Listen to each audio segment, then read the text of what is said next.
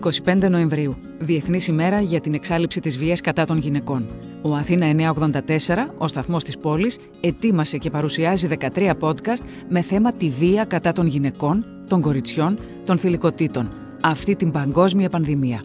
Ακούμε την Ασπασία Θεοφίλου, ιδρυτικό μέλο του Strong Me, τραγουδίστρια. Θα μπορούσαμε να μιλάμε πάρα πολλή ώρα γι' αυτό, γιατί έχουμε εκπαιδευτεί να ζούμε σύμφωνα με κάποια κοινωνικά στερεότυπα, που κάποιες συμπεριφορές θεωρούμε ότι έτσι είναι και είναι δεδομένο και δεν έγινε και τίποτα. Οπότε μπορώ πια να σας πω ότι έχω περάσει πολλά είδη κακοποίησης. Ασχολούμαι με το τραγούδι. Ξεκινώντας από την ίδια την οικογένεια, την ευρύτερη, όχι τους γονείς μου, γιατί είναι εξαιρετικά υποστηρικτική, η απόφασή μου να ασχοληθώ με το τραγούδι σήμανε ένα καμπανάκι. Αυτά που ακούμε πολύ συχνά, ότι το παιδί θα βγει στο κλαρί, ότι το παιδί αυτό, τη νύχτα, αμφισβήτηση των ηθών τα οποία σε μια τρυφερή ηλικία αντιδράσει, αλλά όλα αυτά καταγράφονται. Στη συνέχεια δέχτηκα και σεξουαλική παρενόχληση μέσα στο χώρο τον καλλιτεχνικό, που επειδή η αντίδραση είναι ότι προσπαθείς να ανταπεξέλθεις σε αυτά τα πράγματα και όταν είσαι και λίγο δυναμικός άνθρωπος όπως ήμουν εγώ και χτυπούσα το χέρι στο τραπέζι, πας παρακάτω αλλά όλα αυτά γράφονται και γράφονται και γράφονται. Και βέβαια εγώ είχα και δύο πολύ άσχημες εμπειρίες ε, ξυλοδαρμού όχι από συντρόφους μου, ήταν πολύ περίεργο όλο αυτό. Το ένα ήταν στο επαγγελματικό περιβάλλον με κάποιον άνθρωπο που μου εξέφρασε την επιθυμία να είμαστε μαζί. Εγώ είπα ότι δεν τον βλέπω έτσι και κάποια στιγμή που με είδε με τον σύντροφό μου με χτύπησε πάρα πολύ, πάρα πολύ. Κατέληξα με σπασμένα δάχτυλα, με κάκωση στον αφιένα και πριν κάποια χρόνια αυτό το σκηνικό επαναλήφθηκε με έναν φίλο 20 ετίας σε μια χαζή συζήτηση που παρακολουθούσαμε μια ταινία και έκανα ένα σχόλιο που δεν του άρεσε για τον εργοδότη του και έζησα πάλι το ίδιο. Ε, ραγισμένα δάχτυλα, με κάκωση στον αφιένα, με...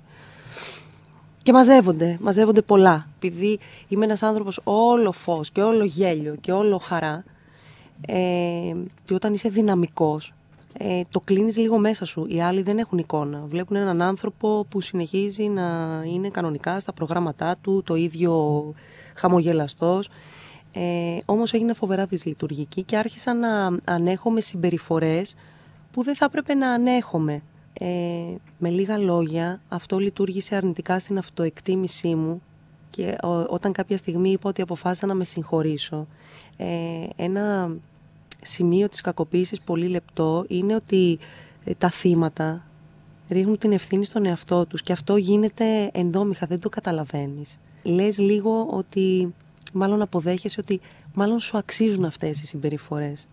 Και εκεί αρχίζει η δυσλειτουργία και εκεί αρχίζει να αμφισβητείς εσύ τις δυνατότητές σου, τις ικανότητές σου και δεν αγωνίζεσαι και δεν παίρνεις αυτά που αξίζεις. Πώς λοιπόν ε, βγήκατε από όλο αυτό; Πώς μια γυναίκα παίρνει τις αποφάσεις που πήρατε και προχωράει; Ε, έγινα δυσλειτουργική σε σημειο που πια ήταν ε, επίπονο για μένα. Όμως ε, εμένα κάποια στιγμή μου χτύπησε την πόρτα και μια διατροφική διαταραχή που δεν είναι πολύ πίσω. Δηλαδή περίπου 1,5 χρόνο έχω τελειώσει με αυτό.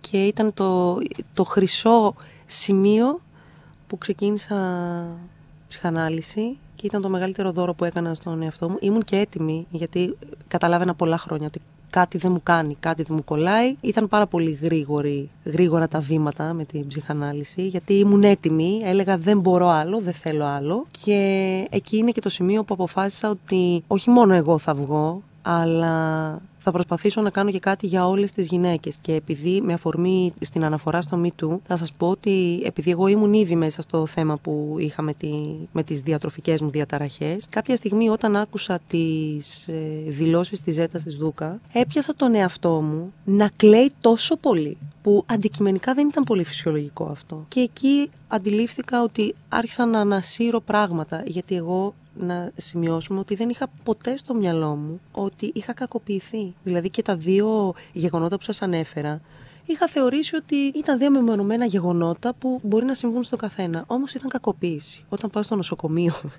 από ξύλο, mm-hmm. έχεις κακοποιηθεί. Και για τα οποία νιώθετε και συνυπεύθυνοι. Έτσι, ότι ναι, κάπου έλεγα μη- φταίγατε κι εσείς. Ναι, ότι δεν μπορεί τώρα τόσα χρόνια γνωριζόμαστε και με τον έναν και με τον άλλον. Κάτι μήπως έκανα κι εγώ και προκάλεσα και στεναχώρησα και προσέβαλα. Αλλά όσο και να στεναχωρείς και να προσβάλλεις κάποιον, η αλήθεια είναι ότι δεν δίνει σε κανέναν το δικαίωμα ούτε να χτυπήσει, ούτε να προσβάλλει. Γι' αυτό είμαστε, για να μιλάμε και να λύνουμε τις διαφορές μας. Αν ήταν ότι μας ενοχλεί να πλώνουμε το χέρι μας, θα ήμασταν κατεστραμμένοι. Αν και λίγο την έχουμε χάσει την ισορροπία, γιατί οι έρευνες και το πώς πάει η κοινωνία δείχνει ότι έχουμε μια ευκολία και να πλώνουμε το χέρι μας και να υποβιβάζουμε ανθρώπους και να κακοποιούμε ανθρώπους, οπότε χρειαζόμαστε πολλή δουλειά. Ε, τις υπομένουμε αυτές τις συμπεριφορές, γιατί θεωρούμε ότι έτσι... Δηλαδή θυμάμαι πόσες φορές είχα ακούσει γυναίκες να κάνουν παράπονα για περίεργη συμπεριφορά του εργοδότη που τις έφερνε σε δύσκολη θέση. Ξέρετε αυτό που δεν μπορείς να του καταλογίσεις του άλλου κάποιου. Δεν είναι ποινικά, δεν μπορείς να τον διώξεις. Αλλά εσύ ξέρεις ότι κάθε μέρα την ώρα που έρχεται η ώρα να πας στη δουλειά σου, κάτι σε κάνει να μην θέλεις να πας εκεί. Λοιπόν, και πόσες φορές έχω ακούσει τη φράση ότι «Ε, εντάξει, ωραία κοπέλα είσαι, τι να κάνει, μάτια έχει ο άνθρωπος ας πούμε. Κοιτάει. Και όλο αυτό είναι σε μια κουλτούρα που έχουμε μάθει. Ότι ναι, θα σου συμβεί αυτό, θα σου συμβεί εκείνο. Έχουμε μάθει το τι δουλειά έχεις να είσαι έξω αργά μόνη σου; Γιατί έβαλες τόσο κοντή φούστα; Πόσες φορές έχω ακούσει. Όλοι το ξέρουμε έτσι. Ακούσει για ένα βιασμό και λέει τι φόραγε; Τι σημαίνει τι φόραγε; Αυτά είναι κουλτούρα με την οποία είμαστε ζυμωμένοι και είμαστε ζυμωμένοι πάρα πολύ καλά οι Έλληνες. Και ενώ νομίζουμε ότι. και όχι οι Έλληνες, δηλαδή είναι παγκόσμιο το φαινόμενο. Και ενώ νομίζουμε ότι έχουμε προοδεύσει, δεν δείχνουν αυτά τα στοιχεία. Θεωρώ ότι όλο αυτό που έχει γίνει με τον όρο γυναικοκτονία έχει να κάνει με την ελλειπή ενημέρωση και γνώση. Γιατί αυτό ήταν ένα φαινόμενο που ε, ήρθε ξαφνικά στην επικαιρότητα, διότι αυτά υπήρχαν. Απλά με το Me Too άρχισε ο κόσμος να μιλάει, άρχισε να είναι μεγαλύτερη η προβολή. Οπότε ο κόσμος ουσιαστικά δεν έχει ενημερωθεί. Γιατί για να πούμε για την αφαίρεση της ζωής μιας γυναίκας ότι είναι γυναικοκτονία, υπάρχουν πολύ συγκεκριμένα χαρακτηριστικά που την καθιστούν γυναικοκτονία. Αν βγει κάποιος έξω με ένα όπλο και σκοτώσει τρεις άντρες και μία γυναίκα, δεν είναι γυναικοκτονία. Όταν όμως μια γυναίκα χάνει τη ζωή της λόγω του φίλου της, λόγω του ότι κάποιος θεωρεί ότι είναι κτήμα του, λόγω μιας κακοποιητικής συμπεριφοράς, γιατί η γυναικοκτονία είναι η ακραία μορφή κακοποίησης, η ακραία μορφή έμφυλης βίας. Δεν ξυπνάει κανείς ένα πρωί και σε σκοτώνει ξαφνικά έχει προηγηθεί σίγουρα μακροχρόνια κακοποιητική συμπεριφορά. Δεν δέχομαι το όχι, είσαι κτήμα μου, οπότε κάνω ό,τι θέλω. Όπως είδαμε και σε κάποιες περιπτώσεις που τη σκότωσαν και μετά αυτοκτόνησαν, δεν αυτοκτόνησαν. Τη σκότωσαν πρώτα για να αυτοκτονήσουν. Γιατί έτσι έπρεπε. Δεν μπορεί να έχει ζωή εκείνη χωρίς να είσαι εσύ. Οπότε νομίζω ότι οι αντιδράσεις έχουν να κάνουν με την ελλειπή ενημέρωση και εκεί ακριβώς είναι η ανάγκη που αισθάνθηκα εγώ και δημιούργησα το Strong Me γιατί πιστεύω ότι το θέμα της ε, έμφυλης βίας και της κακοποίησης θα πρέπει να μπει σε κάθε ελληνικό σπίτι και να καταλάβουμε την έκταση του φαινομένου, διότι δεν το καταλαβαίνουμε. Θέλω να πούμε και κάτι ακόμα. Πολύ συχνά βλέπουμε γυναίκες να αδικούν γυναίκες που δεν καταλαβαίνουν το τι μπορεί να συμβεί σε μια άλλη γυναίκα και πολύ συχνά ακούμε γιατί δεν έφυγε. Ναι, η αλήθεια είναι ότι εγώ δεν μπορούσα να το διαχειριστώ αυτό. Καταρχήν νόμιζα ότι κάποιον μου κάνει πλάκα όταν τα άκουγα. Είναι τόσο βαθιά ριζωμένη η πατριαρχία και θα πω ένα πολύ σύντομο γεγονός. Έκανα ένα ταξίδι στην Κρήτη και ήρθα σε επαφή με κοπέλες που είναι μέσα σε κακοποιητική σχέση. Η μία λοιπόν μου εξομολογήθηκε ότι το είπες στους γονείς της, είναι μέσα σε γάμο κακοποιητικό και οι γονείς της της είπαν ότι δεν μπορείς να χαλάσεις το σπίτι σου. Ένα κορίτσι που δέχεται σωματική βία και ξυλοδαρμούς και βιασμούς. Ε, αυτό νομίζω τα λέει όλα. Και επίσης μου είπε ότι είχε απευθυνθεί και στην πεθερά της, η οποία της είπε δεν χαλάμε το σπίτι μας για αυτό το λόγο. Και όταν της είπα μα αν ήταν η κόρη της μου λέει μα και η κόρη της κακοποιείται και η απάντηση είναι ότι δεν φεύγεις από το σπίτι σου. Ε, δείχνει πόσο βαθιά ριζωμένη είναι και να σας πω και κάτι. Δεν είμαι τόσο σίγουρη ότι αυτές οι γυναίκες δεν καταλαβαίνουν. Δηλαδή δεν θέλω να το πιστέψω. Έχω την αίσθηση ότι είναι τόσο κανονικοποιημένο αυτό το πράγμα μέσα τους που θεωρούν ότι δεν γίνεται αλλιώς, ότι αυτό είναι. Και ότι τι μας λες τώρα; τώρα αυτό έχουμε μάθει σε όλη μας τη ζωή. Δεν θέλω να πιστέψω ότι είναι κάτι άλλο, γιατί δεν μπορώ να το διαχειριστώ. Μετά από όλη την περιπέτεια αυτή που σας περιέγραψα, η οποία πηγαίνει και... Επειδή είμαι 43, ε, καταλαβαίνετε ότι έχω ζήσει πολλά χρόνια μέσα σε...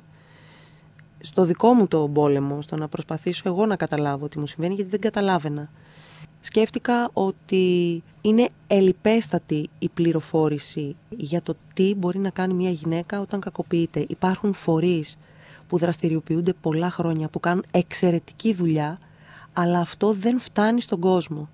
Θα φέρω ένα παράδειγμα. Όταν λέμε άλμα ζωής, ξέρουμε όλοι ότι μιλάμε για έναν φορέα που ασχολείται με τον καρκίνο του μαστού.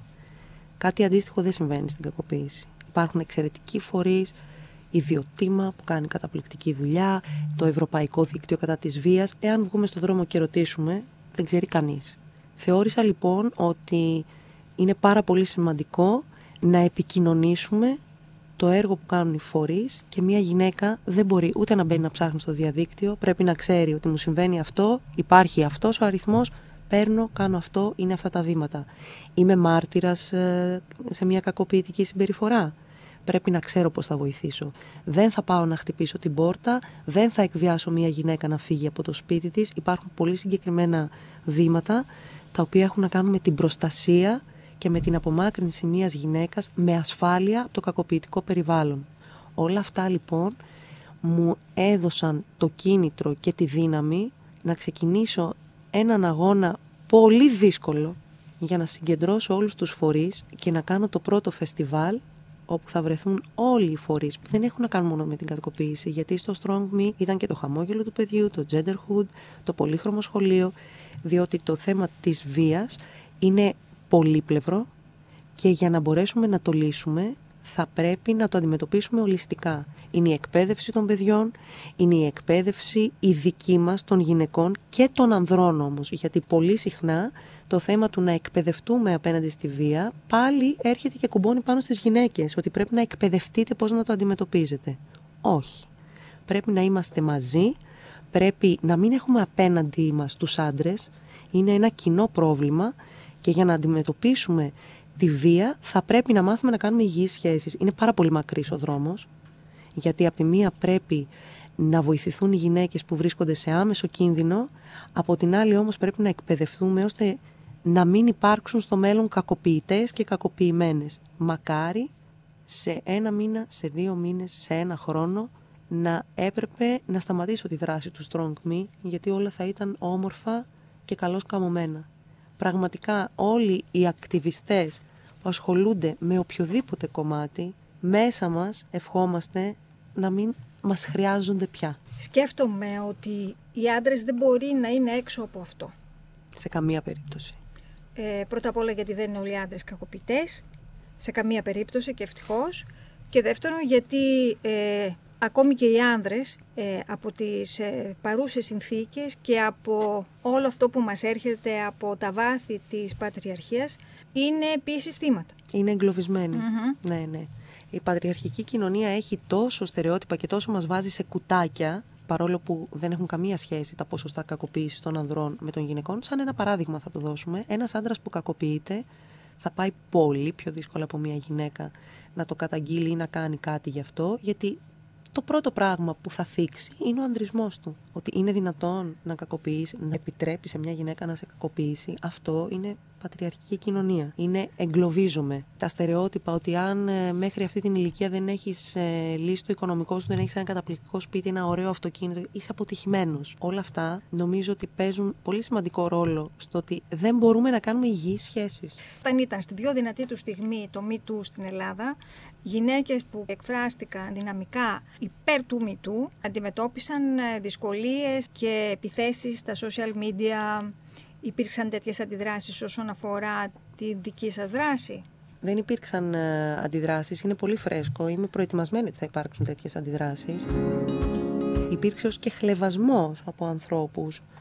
Έχω ακούσει πάρα πολλά ότι, ας πούμε, κυρία Θεοφίλου, θέλετε να πληρώσουμε εμείς σε έναν φορέα τέλος πάντων για να κάνετε καριέρα, γιατί θεώρησαν κάποιοι, ας πούμε, ότι εγώ το κάνω για την προβολή μου, ως τραγουδίστρια, όταν έχεις πιάσει πάτο και όταν έχεις παλέψει τόσο πολύ με τον εαυτό σου. σου είναι τόσο αδιάφορο το τι θα πει ο καθένας, γιατί αυτό που έχει σημασία είναι η αλήθεια. Και όταν εσύ ξέρεις την αλήθεια σου, η αλήθεια είναι κάτι που βγαίνει. Και ο κόσμος θα το καταλάβει. Οπότε είναι πολύ χαζό όταν έχουμε τόσο σημαντικά προβλήματα να αναλώνουμε την ενέργειά μας για το αν θα σε πιστέψει κάποιος, για το αν θα... Πάντα θα πούνε. Οτιδήποτε πάει να ανατρέψει μια παγιωμένη κατάσταση θα προκαλέσει αντιδράσεις. Το μότο του Strong Me είναι «Κάνε το φόβο σου δύναμη». Κανείς δεν είναι τόσο δυνατός που να μην φοβάται. Και εγώ φοβάμαι και όλες οι γυναίκες φοβόνται και όταν πάμε να κάνουμε μεγάλες ε, αλλαγές στη ζωή μας είναι σίγουρο ότι θα έρθουμε αντιμέτωποι με το φόβο. Αλλά υπάρχει και το άλλο που λέει ότι κοίτα το φόβο σου στα μάτια και ο φόβος θα φοβηθεί και θα φύγει.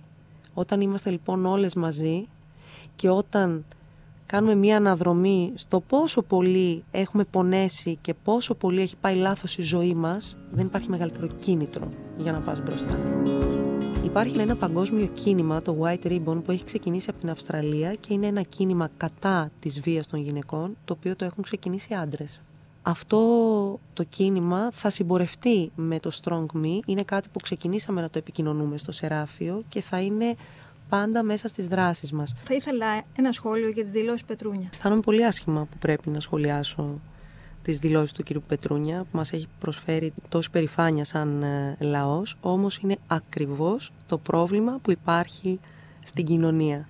Οι δηλώσεις Πετρούνια δείχνουν ακριβώς γιατί υπάρχουν κακοποιητικές συμπεριφορές. Γιατί υπάρχει αμφισβήτηση, γιατί κάνουμε το victim blaming, ενοχοποιούμε τα θύματα για μια ακόμη φορά, αμφισβητούμε και επίσης λυπάμαι πάρα πολύ που είμαι στη θέση να πω ότι εμένα προσωπικά δεν με κάλυψε η δημόσια συγγνώμη του και θεωρώ ότι είναι ένα καθαρά επικοινωνιακό μέσο για τους χορηγούς του, για το προφίλ του, γιατί έπρεπε με κάποιο τρόπο να το μαζέψει. Με θλίβει πολύ το γεγονός, για μένα έχει γίνει αποκαθήλωση του κ. Πετρούνια, όσο ταλαντούχος και να είναι σαν αθλητής, με θλίβει το γεγονός ότι είναι πατέρας δύο κοριτσιών και παρόλα αυτά έκανε αυτή τη δήλωση. Το μη του όσο και αν έχει κατηγορηθεί, ήρθε και έκανε κάτι πάρα πολύ σημαντικό, άνοιξε τα στόματα και πρέπει να σημειωθεί εδώ και να το τονίσουμε γιατί έχουν κατηγορηθεί πάρα πολύ οι γυναίκες που μίλησαν ότι οι γυναίκες αυτές έχουν υποστεί τεράστιο bullying. Μα τεράστιο bullying. Αν δείτε τα ποσοστά των γυναικών που ξεκίνησαν να μιλούν μετά το Me μόνο τότε θα καταλάβουμε όλοι πόσο θετικό ήταν αυτό το κίνημα, όμως δεν αρκεί. Το να αρχίσουμε να μιλάμε είναι ένα πάρα πολύ βασικό, το πιο βασικό γιατί είναι το πρώτο βήμα που σπάμε τη σιωπή και αποφασίζουμε να πάρουμε λίγο την κατάσταση στα χέρια μας. Όχι, τα πράγματα δεν έχουν πάει γρήγορα. Οι κινήσεις που έχει κάνει η πολιτεία δεν είναι αρκετές. Το νομικό πλαίσιο είναι δυσλειτουργικό, εξαιρετικά δυσλειτουργικό. Το θέμα των ποινών είναι και αμφιλεγόμενο και δεν βλέπουμε να υπάρχουν οι αυστηρές αυτές ποινές που πιθανόν να αποτελέσουν ένα μέτρο ώστε να μαζευτεί λίγο αυτό το πράγμα. Ξέρω ότι θα κάνω κάτι και θα είναι πολύ σκληρή η τιμωρία μου. Τα πράγματα είναι δυσλειτουργικά. Είναι δυσλειτουργικά με την αστυνομία. Έχουν γίνει βήματα, σίγουρα έχουν γίνει βήματα. Δεν θα μπορούσαν και να μην γίνουν. Γιατί πια έχει αλλάξει η κοινωνία. Είναι επιβεβλημένη ανάγκη. Έχουμε πάρα πολύ δρόμο μπροστά μας. Η παιδεία είναι η μόνη που μπορεί να αλλάξει τα πράγματα, αλλά θα πρέπει να αλλάξουμε και την παιδεία. Και υπάρχει, ξέρετε, ένα πάρα πολύ δύσκολο σημείο.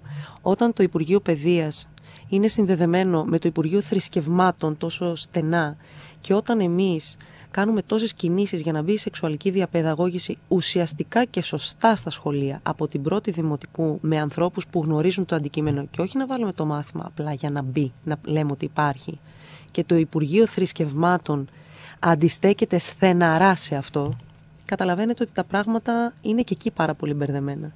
Αλλά η σεξουαλική διαπαιδαγώγηση, σωστά και μεθοδευμένα, είναι το νούμερο ένα για να αλλάξουμε κάτι στην παιδεία.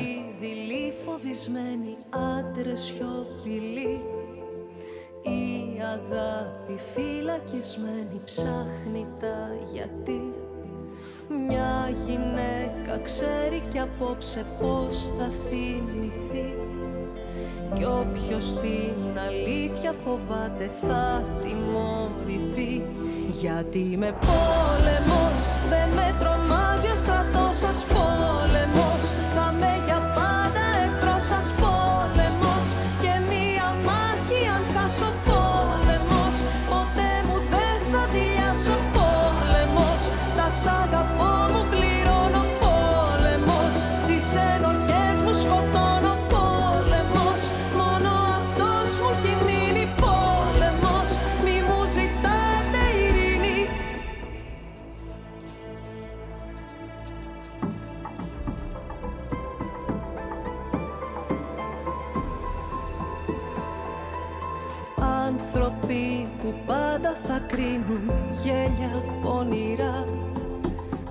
Άντρες που γυμνοί σε αφήνουν μες στα σκοτεινά. Μια γυναίκα απόψε κοιμάται πάλι μοναχή. Μια γυναίκα που δεν φοβάται έχει γεννηθεί. Γιατί με πόλεμος δεν με τρομάζει ο στρατός σας πόλεμος. Θα με